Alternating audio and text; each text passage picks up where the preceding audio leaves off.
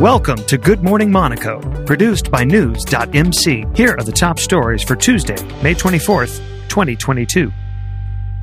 Coin Agenda, which describes itself as the premier global conference series connecting blockchain and cryptocurrency investors with startups since 2014, opened its three day convention at Le Méridien on Monday, May 23rd, together with BitAngels, the leading network of Bitcoin and blockchain investors.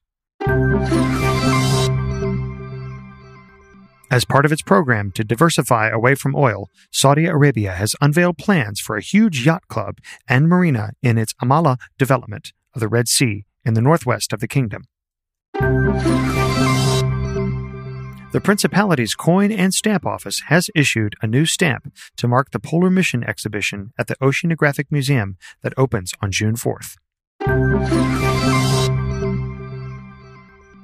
Prepping for the upcoming Formula One Grand Prix at Monaco this weekend, the McLaren F1 team is launching an apparel and accessory collection celebrating the historic event.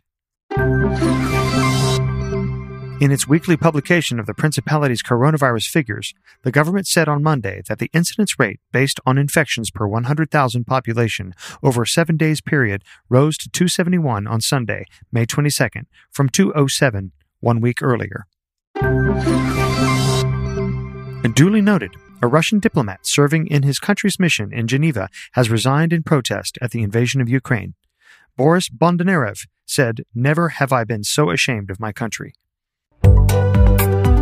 Get the latest top stories from and about the Principality of Monaco every morning, Monday through Friday. Subscribe to our free newsletter at news.mc forward slash newsletter.